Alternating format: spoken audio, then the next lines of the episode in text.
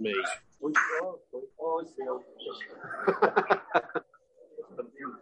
yeah, well, don't forget it's you. We're looking at you're looking at everybody else, not yourself.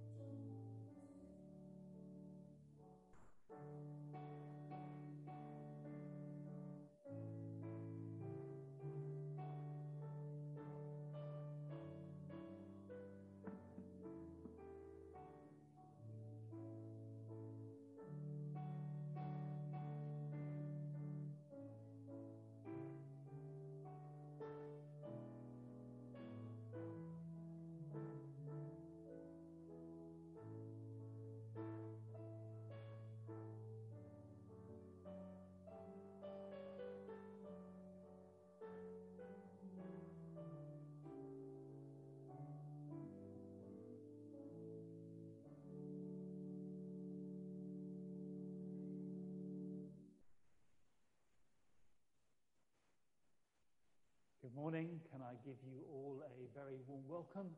Thank you for joining us for our 9:30 service at Brighton Road this morning. Welcome to those of you who are joining us on Zoom, and then a special welcome to Ray and Kitty and their family who've joined us and will be talking about their work in Afghanistan in a few moments. May God bless you as you join us here. Thank you for coming. Our call to worship is taken from Psalm 86. Well, actually, there's a prayer to lead us into worship. Can I invite you just to spend a moment uh, reflecting on that prayer and making it your own uh, before we come to our call to worship?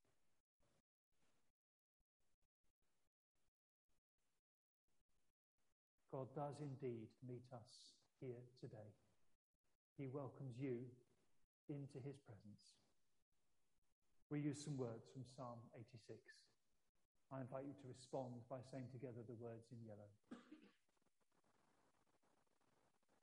Listen to me, Lord, and answer me, for I am helpless and weak.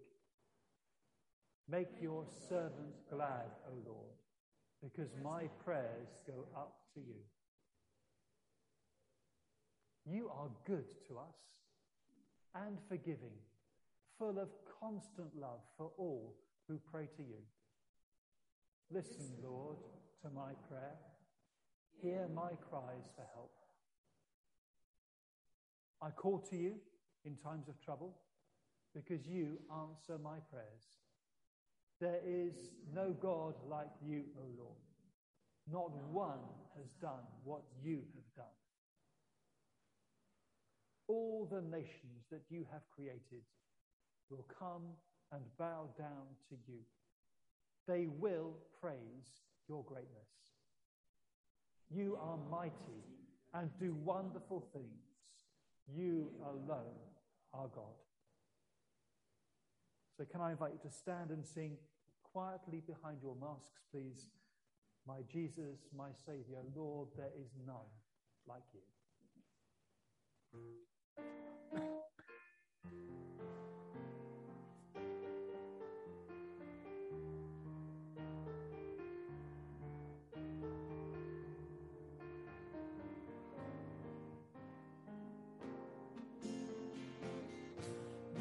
Jesus,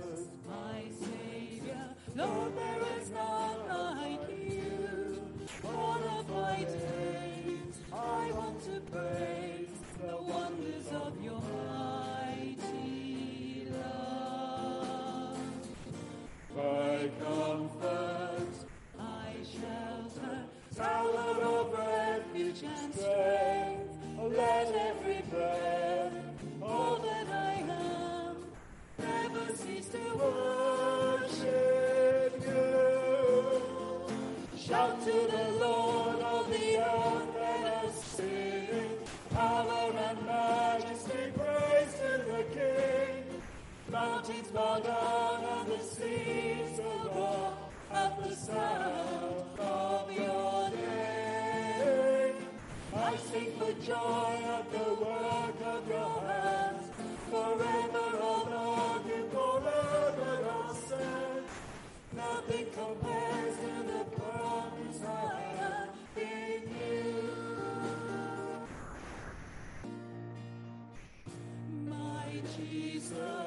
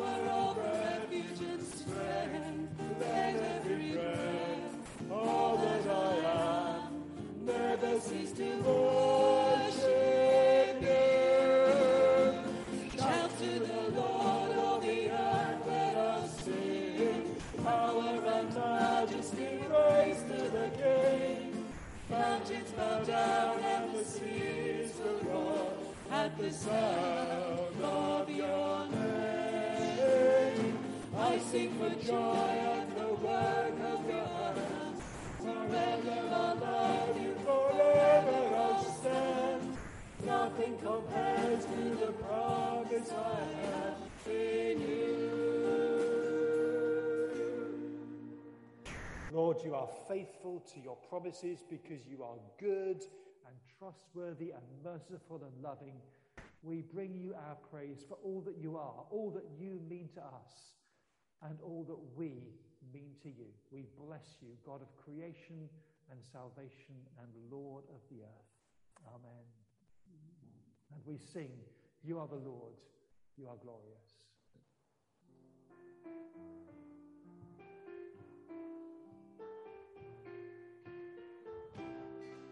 And we sing, You are the Lord, you are glorious.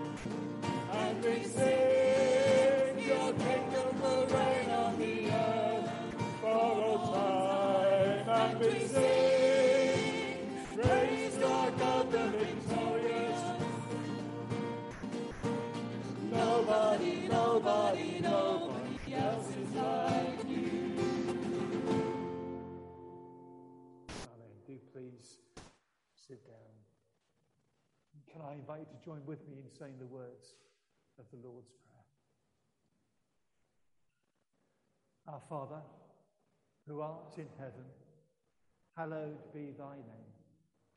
Thy kingdom come.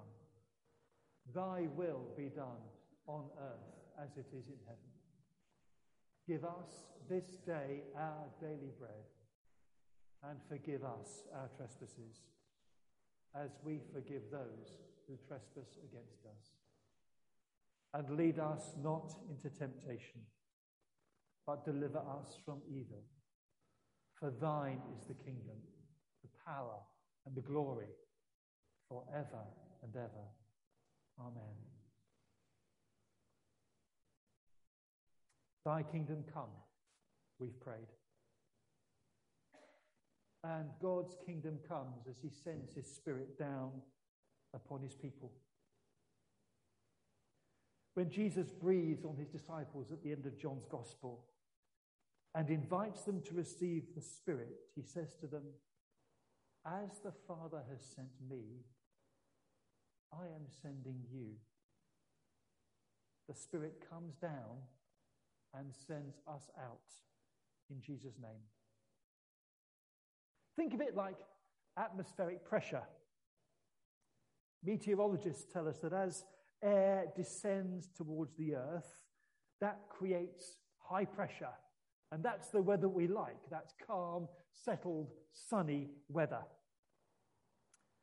Yet air naturally wants to move from areas of high pressure to areas of low pressure. That's why you get the winds blowing round the world. It's the same as the Spirit descends. As the Spirit comes down on God's people, that creates an area of high spiritual pressure, if you like, and we enjoy the sense of being in God's presence, knowing His favor, basking in His love. But the Spirit always yearns to go where the spiritual pressure is low to go to those parts of the world where God's kingdom is not evident, not manifest, not seen.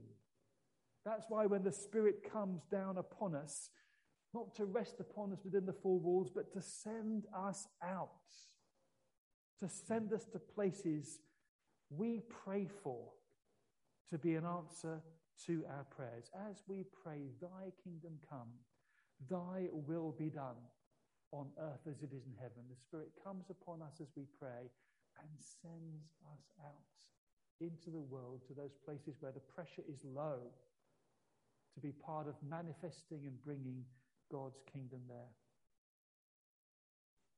We're thinking about Nehemiah at the moment, rebuilding the ruined walls of Jerusalem. How he was in a, in a cushy job in, in the capital city in Babylonia, Susa, 800 miles away. Quite comfortable, thank you very much. But the Spirit of God placed a burden on his heart for the plight of his people. He spent weeks mourning and fasting and praying. And then there was that sense that today, today was the day when God was calling him to do something, not just pray. So we're going to listen to Nehemiah chapter 2, verses 1 to 8.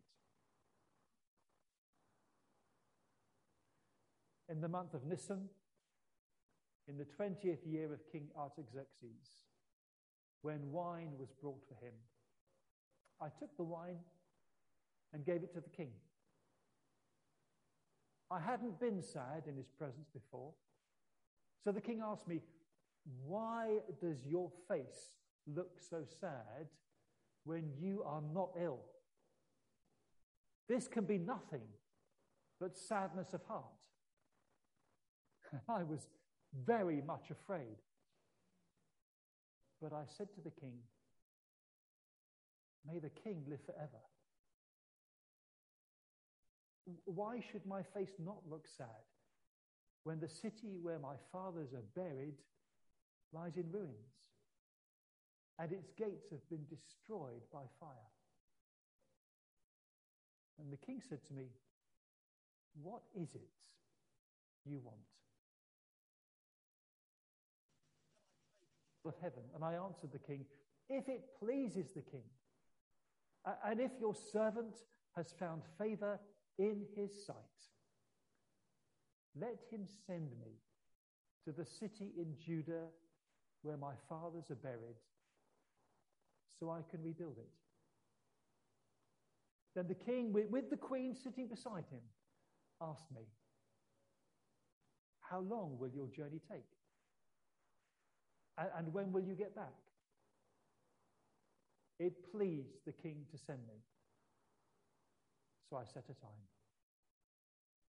And I also said to him, If it pleases the king, may I have letters to the governors of Trans Euphrates so that they will provide me safe conduct until I arrive in Judah? And may I have a letter to Asaph, keeper of the king's forest, so he will give me timber to make beams for the gates of the citadel by the temple, and for the city wall, and for the residence I will occupy. And because the gracious hand of my God was upon me, the king granted my requests.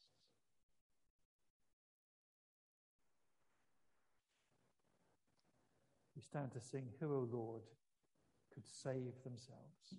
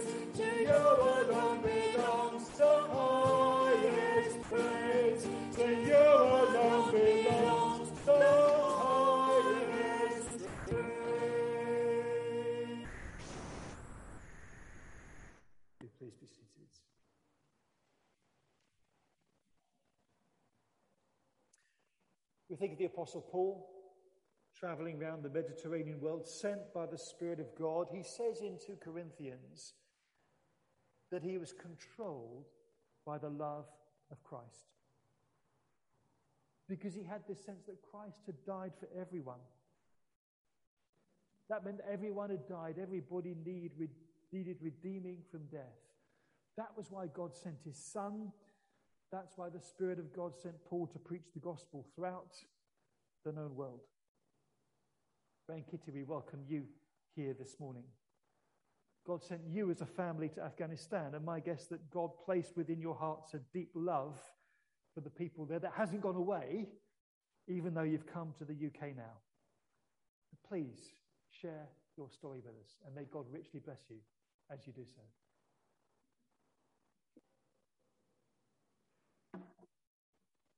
Okay, so it's a great pleasure to be with you all this morning and wonderful to actually sing in church again. First service that we've been able to do that at. So, yeah, let's keep praying that things, that freedoms will come. Um, this talk is a combination of an update from the last time that we were with you and of the last, particularly last few months that we've had back in Afghanistan.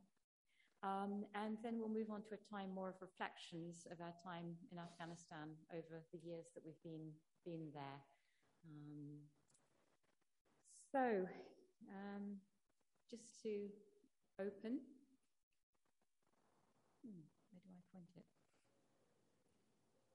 Oh, there we are. Um, what were we doing in Afghanistan all those years? Well, we hope that it is somewhat summed up in this passage um, we were reading it recently, and Ray said, Yeah, this is integral mission in a nutshell. And when we were here last time, we talked with you rather more about the integral mission that we'd been doing through the development agency that we were working with. Uh, it was totally motivated by the love of Jesus and to t- showing people Jesus' love and speaking Jesus' love in whatever way was appropriate whenever the opportunity arose. Paul here is telling the people of Corinth that they themselves, the living, worshipping community, are the reference available to others who want to know more about God. It's the lives they live, it's the people that they are. And we don't think that we're overextending this analogy to say that we have been a physically present letter of love from you, the church in the UK, to many people in Afghanistan. Like the Corinthians, we have been real. We are finite and fallible, but we have been trying to follow Jesus. We have been trying to be obedient to him and to be open to God's kingdom restoration work in his country amongst the people that he loves. So, thank you for what you have enabled us to do. What we're sharing with you today is very much in part your story we couldn't have done the things that we have done or just even remained as a living, loving presence if we hadn't known your support in prayer, your encouragement, and your financial support to BMS.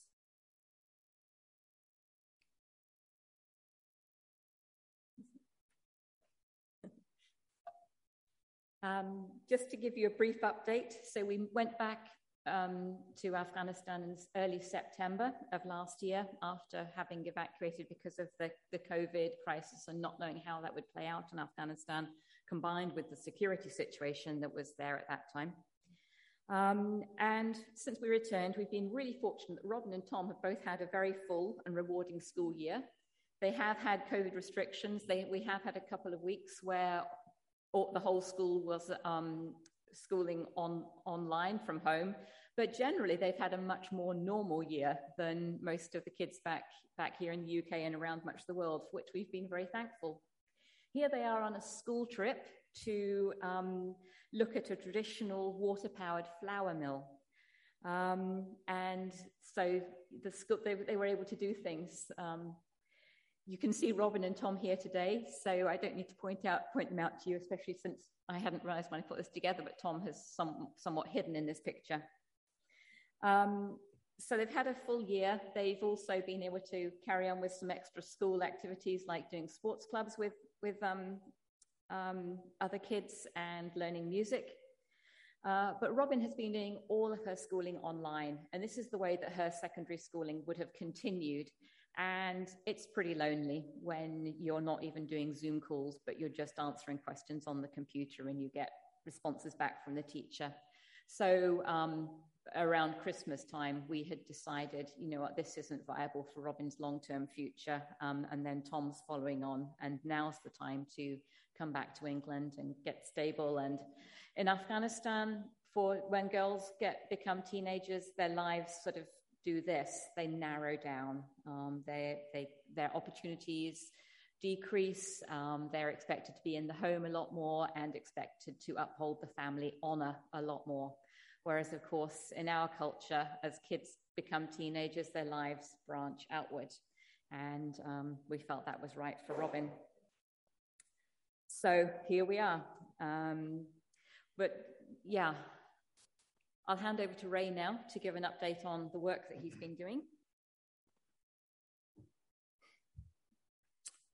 Yeah, it's. Uh, I just want to start by saying it's such a, a joy for us to be with you again. It's been two years.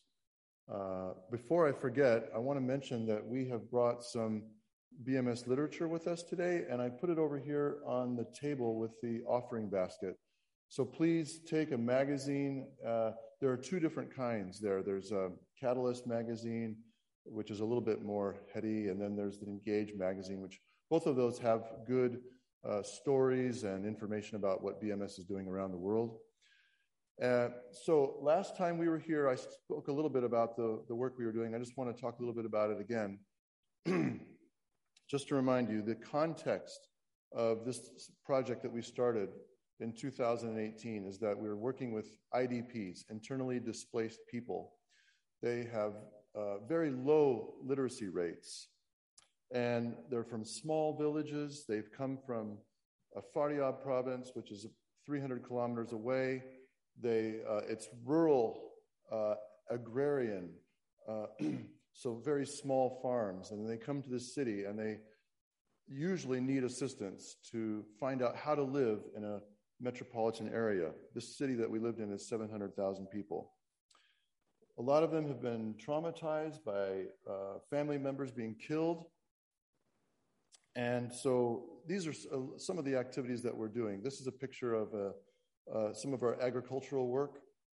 Uh, we, we build greenhouses, teach people how to make them, and uh, small kitchen gardens that they're growing in the winter months inside the greenhouses and then in the summer months outside.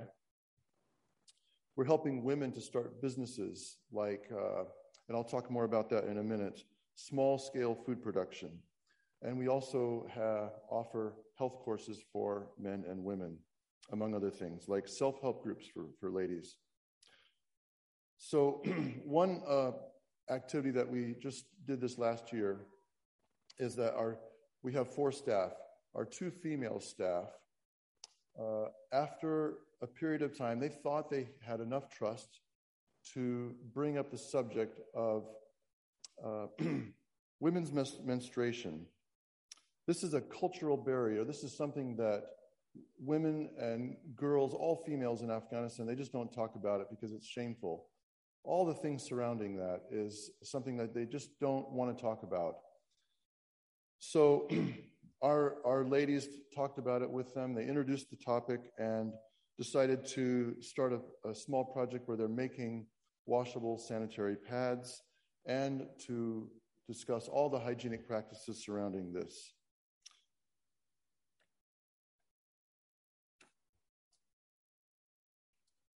I, uh, I mentioned the agricultural projects that we're doing. It's a barren desert climate. And I was very surprised to find out the land is arable. Um, and so, in these small plots, they're able to uh, grow vegetables and melons, and it's all watered with groundwater that they're pumping up from very, very deep, over 100 meters deep. I mentioned the uh, women's, the, the help with the ladies that we're doing. We are, are providing large bags, they're about this tall, of raw wool. And they take the wool and with their hands and with simple wooden uh, tools, they're spinning the wool into yarn. So here we see uh, balls of yarn that they've spun. They then take that to the market and sell it. And they either buy more raw wool or they're sometimes buying animals like goats and sheep, which is providing more income for their families. We went to a pasta factory in our city. Uh, this is a large one uh, to consult with them about how we could do this, uh, how the ladies could do this on a much smaller scale. So, this is a picture of the factory where we see uh, pasta hanging and drying here. And this is a picture of a health class for boys. And you'll notice the, the brown walls, those are bare mud.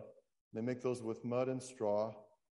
And this room, which is uh, five meters long, three meters wide, is a typical room for a family of about 10 people.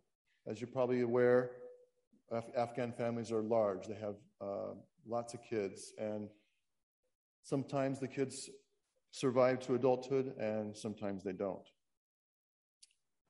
I'm going to turn it back over to Kitty, and she's going to talk about her work. I've had a really busy year working in the personnel um, with recruitment and seeing our organization continue despite COVID.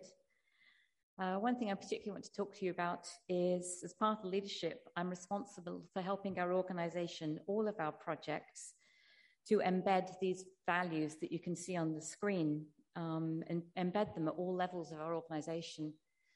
Uh, the first one, um, dependence on God. It's an, uh, is an example of why I really enjoy it because it gives us an ex- a, a opportunity or a common language to share and discuss how God impacts our work, how God motivates our work and our life. And as we work together with our colleagues, what do we mean in reality when we say we value dependence on God? For instance, how do we incorporate that into our planning? How, when do we pray? And the Christian and Muslim understanding of what it means to depend on God varies quite a lot. And it's presented a lot of opportunities to have good discussions and to water or sow seeds. What changes do I need to make in my activities or the project activities to better show love for all? What cultural stereotypes or blinders do I have in place that mean that I, although I think I am being very loving and I'm motivated by love to go there, what's preventing that love from being shown? And some of my colleagues have really helped me see things that I thought were perhaps loving or things I'd overseen um, to, um, yeah, they've helped me show how to be more loving and how to demonstrate that. So it's been it's been a busy and a good year.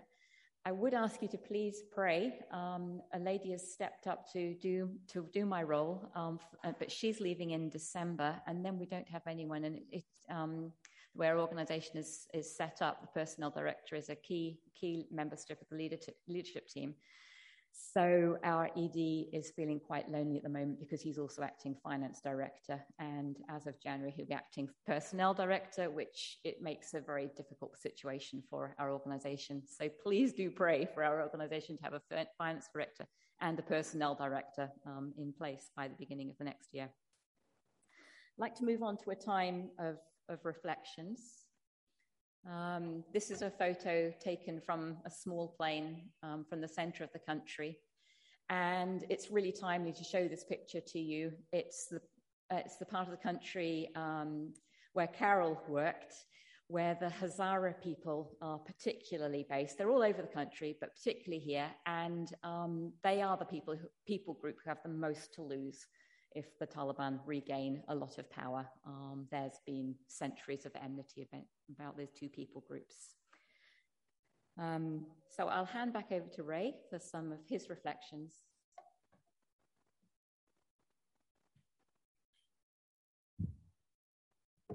A lot of the work that I did starting in 2003 and up till 2017 was hydroelectric projects. We trained Afghans to build hydroelectric turbines and all the related equipment to build it, to install it, and to maintain it. Uh, and this was all done in faraway mountain villages with falling water, uh, really excellent energy source to provide uh, electricity for people who don't have it. So, this picture is of a young man that we trained to make his first turbine. Uh, I'm just going to talk a little bit about what I was thinking back in 2003 when I left my engineering job in Colorado. And a series of events took place that actually brought me to Afghanistan. My motives were mixed when I, when I went there. I wanted to partner with God to see Afghans come to Christian faith. But I also was looking for adventure with purpose, perhaps a not so spiritual motive. But what's adventure without conflict? In 2 Corinthians 11:26, Paul writes, "I have been on many journeys in dangers from rivers, from robbers, from my own countrymen, dangers from Gentiles, dangers in the city, in the wilderness, on the sea, and dangers among false brothers. Well, I don't think there's anything, any such thing as adventure without risk. There's a certain amount of, you can't really have fun without a little bit of risk. In our Kabul days, I had frequent journeys over a lot of eastern and northern Afghanistan, and most of it was by road, which isn't possible, which hasn't been possible for many years now because of the deteriorating security. In the 2000s, false Afghan brothers did a lot of damage to Afghan believers in Kabul and caused many of them to flee the country. A lot of them went to India. Ten of our friends were murdered in 2010 Two more were shot and killed in 2014. I also realized that adventure involves lockdowns, frustration, and drudgery. I think God honored my need for adventure, gave me a lot of that, but more importantly, taught me that his call to obedience involves suffering.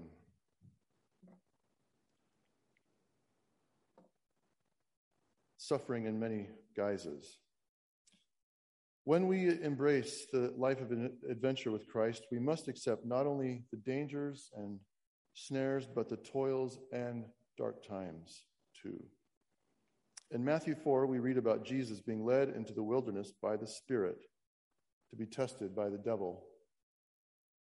This happened immediately after the high point of his baptism, when the Spirit descended upon him and a voice from heaven said, This is my beloved Son, in whom I am well pleased. Soon after we arri- uh, returned to Afghanistan in 2017, we were given the task of starting a new project from scratch, something I'd never done before.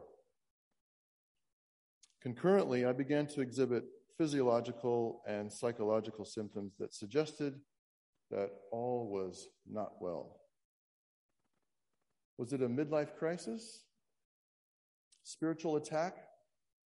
Dark night of the soul? Perhaps all three.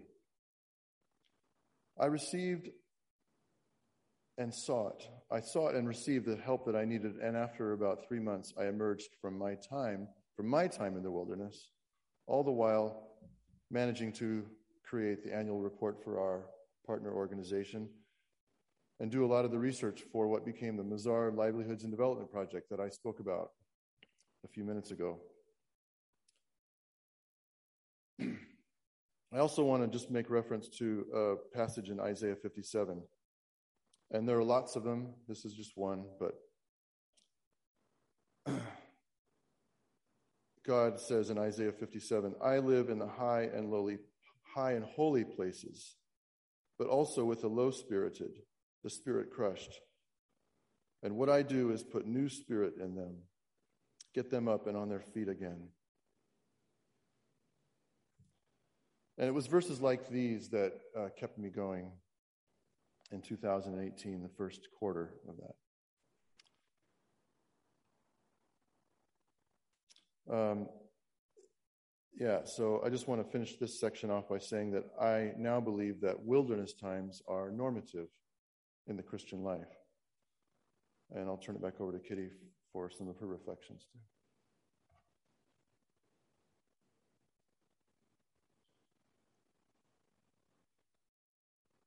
I decided that one way to share a few reflections on my time with, with God in Afghanistan is around the theme of hope. When I arrived in Afghanistan in August 1999, after more than four years of Taliban rule, which of course had been, was after a devastating civil war, which had been after the invasion of the Russians, the country really seemed to be hopeless constant refrain I'd hear from people like taxi drivers of what are you doing here? All the good people have left. Now, you try to refute that, um, but what they were meaning was that anybody who had any get up and go, anybody who had resources, anybody who had marketable skills had left. No one who remained had any resources left uh, available to them. Um, they had no material or emotional resources to invest in the future or to improve things. Each day for them was a matter of survival and of holding on. For most of the people, hope was very dim and at the end of a very long tunnel of hunger, anguish, monotony, desperation, grief for loved ones, and also grief for the loss of communities and loss of a culture that they had once known, and that grief was tangible. Once I was stopped by a lady, um, I was in the bazaar, and she was wearing the burqa, as was enforced by the Taliban at that time. As a foreigner, I was required to wear a very big chadar or scarf, which really was like putting on a tablecloth. It came right down to my knees. But I did have my face showing. I think it was because they wanted to know where the foreigners were and keep an eye on us. Um, but this woman came up to me. She lifted up the front of her burqa to show her lined and careworn face, yet her eyes had a light in them. And she said to me, Seeing your face gives me hope. For that lady, I was quite unwittingly a sign of hope. By being present and by being obedient, God was able to use me in this really simple way. After the ousting of the Taliban, there was a huge wave of hope and excitement for the future. There was a real buzz in the country. There, it, it was, this was the result of a combination of the display of military might, technology, um, the huge, eye watering amounts of money that were poured into the country. Um, new businesses opened up, new airlines. There had been no airlines in Afghanistan uh, other than very, very, like four international flights a year for the Hajj. Um, mobile phone companies opened up. We had had no phone service at all, and suddenly we had mobile phones. And there were attempts at reconciliation, and leaders who had some degree of integrity returned, such as the former king. There was hope. The church was also very hopeful. The worldwide church, the numbers of Christians had swollen from being about 50 to being 400 in Kabul alone. It was, they were crazy days. There was a buzz and um, there was this sense of a new dawn.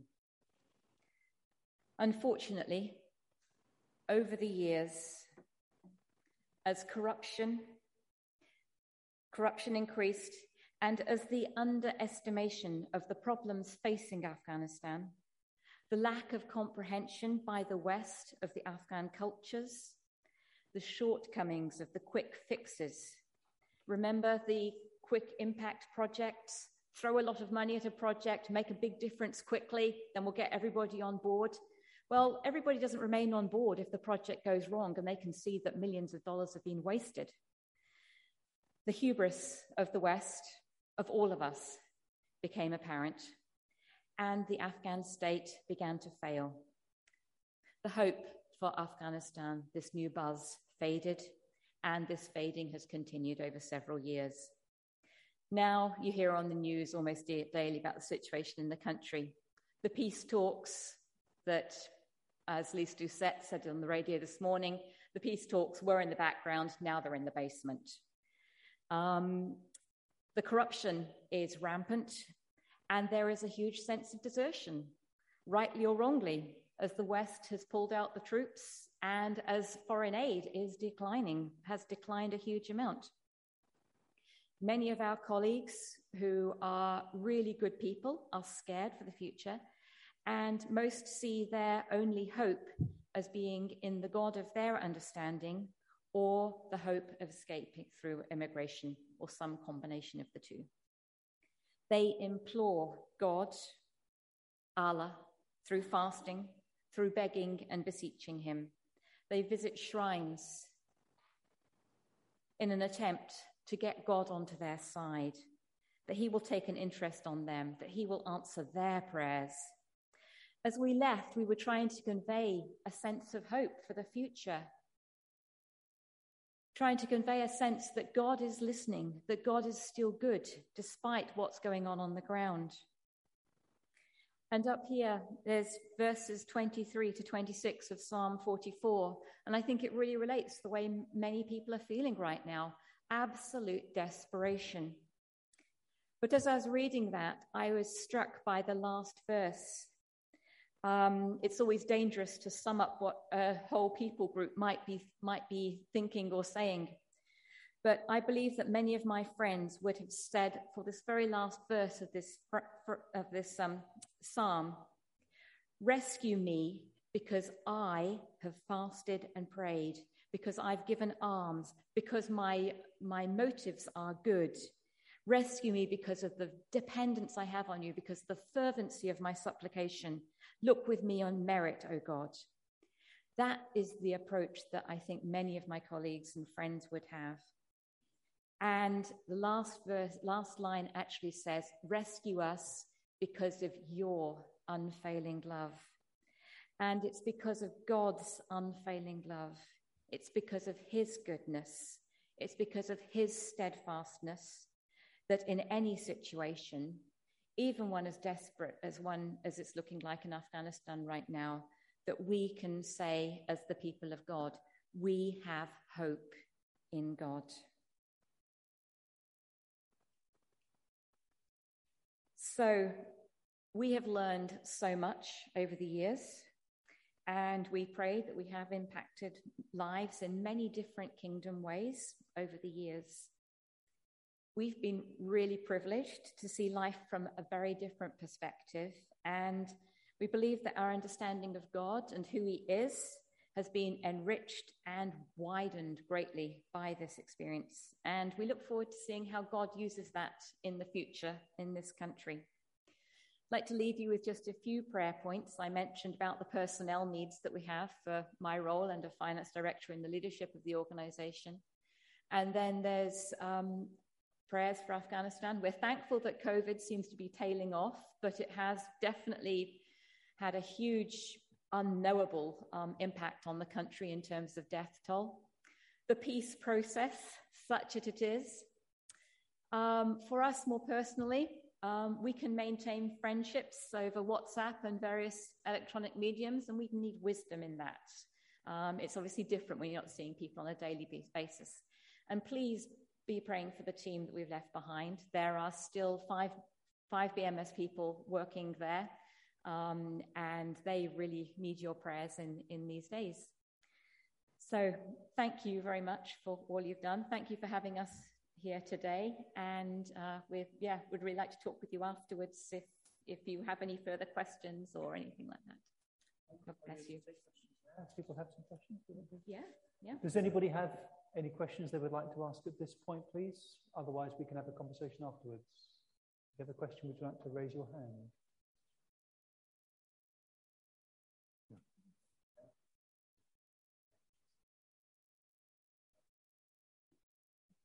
Can you repeat the question once so others can hear it? How, how do we physically protect ourselves against any attack? Um, our strategy has been, well, partly to be to not be targets. Um, so we very, which has been hard with the Taliban. And so the reality is we haven't been able to work in areas where we would be targets.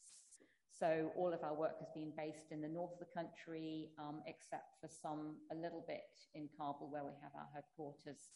Over the last um, eight years, we've so our family was based in Faizabad for a number of years, and when we left, we stopped work there. Uh, we the, the province where raised most of the internally displaced people from Faryab. We used to have a project working out of there, and we had to shut that one down too. We have an eye hospital in Kandahar, but and we, we leave that one to look as much like an Afghan um, organic hospital as possible.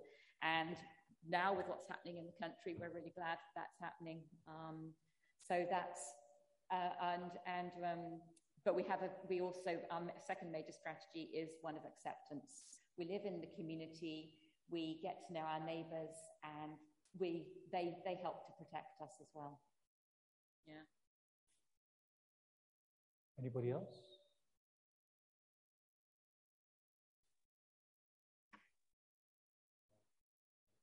Sure. Sorry. Um, I mentioned about, I was actually talking, sorry, I didn't make that clear. It was the international Christians in the country. So there was about 50 expatriate Christians in Kabul. But then once Afghanistan became safe, um, just people flocked in, and there was a huge buzz, and and, and that did have a kingdom impact. But I, am not a big a big fan of the numbers um, that people talk about in Afghanistan. Um, I think it's yeah, God is moving, and, and there definitely are people who are following, and they have different strategies themselves. Yeah.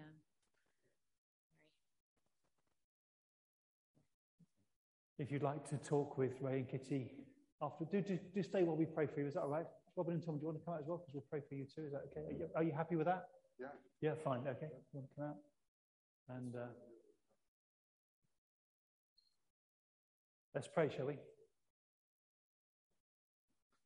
Lord our God, we pray for this family and we pray that you would write the next phase in their life together. They've talked about obedience, They've talked about going and serving you. We thank you for all that you have done in them and for them and through them. Lord, we commend to you the people they've left behind, the friends, the colleagues. Pray for your protection upon them. Pray that you would continue to work through them. Pray that the needs for financial skills and for leadership, that you'd raise up people to fill those gaps. And Lord, you have used them in Afghanistan, but thank you that your spirit works without us. You are not reliant on us in that sense. And would you continue the work there that you have begun through them? And they've talked about hope and despair. You are the God of resurrection. You are the God who brings life where there is death. And we pray for that nation. Uh, seemingly slipping back to where they were before. We pray that you'd enable people to hold on to their faith in you and your steadfast love. That you'd give them the resources to be able to survive. That lessons learned in the last few years would not be forgotten. And that you'd have mercy on that land, we pray. May your kingdom come. Not, not Western rule, not Taliban rule, but your kingdom is what we long for and thirst for. We pray for the raising up of people of integrity, for an end to the culture of corruption. In your mercy, bring an end to the violence and restore peace. May peace talks, whatever level, background, or basement, may words of peace prevail against weapons of war. We pray for believers there, for your protection upon them. We pray for those who fear reprisals because they have cooperated with Western forces. May we honor commitments made to them, we pray. And for Ray and Kitty and Robin and Tom, would you write the new script for them in this country? Sort out education, adjusting to a new culture, finding new roles, discovering your will and purpose for them. As they were made welcome in Afghanistan by your people, may they sense a, a welcome back here again. Enable them to adjust to a whole new way of life, reverse cultural adaptation. And may they know your presence, your guidance, your provision, your steadfast love with each of them individually and as a family. We pray in Jesus' name. Amen. May the Lord bless you and keep you, make his face to shine upon you, be gracious to you, lift up the light of his countenance upon you, and give you his peace. Amen. Thank you.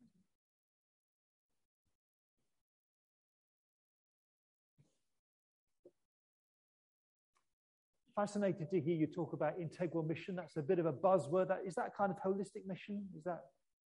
Yeah, yeah sort of. Yeah.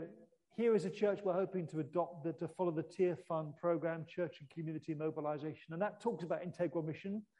Didn't use that in our blurb because I didn't think people would know what it meant. Uh, but actually, it is about you know God caring for the whole of people and the whole of society, and that's very much on our heart. So Good to hear that's been happening in Afghanistan. Bless you. Thank you. We're going to pick up our worship by uh, going back to Psalm 86, some words from there that are on the screen again. And again, we respond with the end of the psalm by saying the words in yellow. Teach me, Lord, what you want me to do, and I will obey you faithfully. Teach me to serve you with complete devotion. I will praise you with all my heart, O Lord my God. I will proclaim your greatness forever. How great is your constant love for me. You've saved me from the grave itself.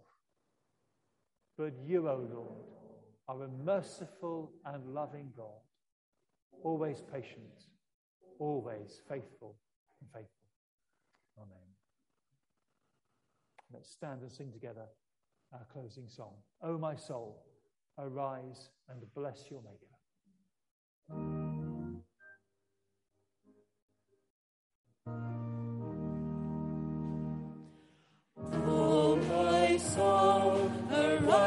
Bless your Maker, for he is your master and your friend. So to run rich in tender mercy, worship the Savior Jesus.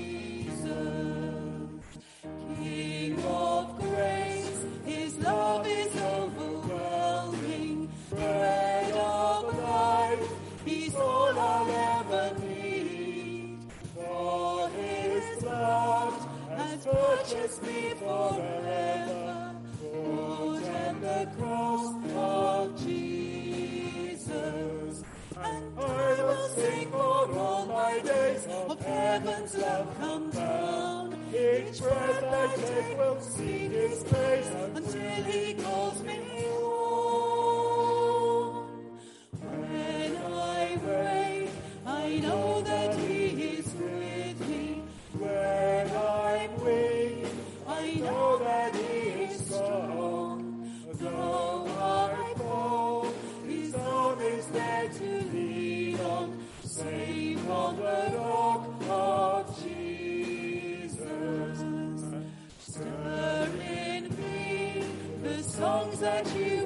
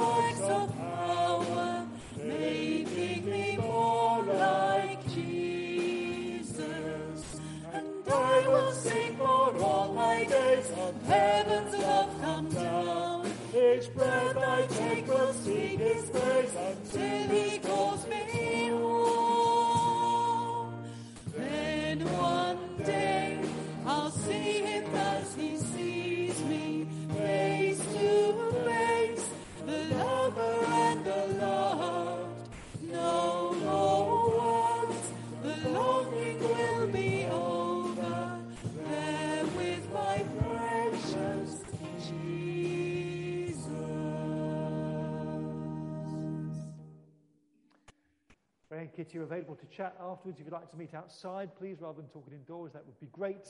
Uh, but there's a chance to converse with them more should you wish to do so. But the Lord bless and keep you. Let's share together in the words of the grace. May the grace of our Lord Jesus Christ and the love of God and the fellowship of the Holy Spirit be with us all evermore. Amen.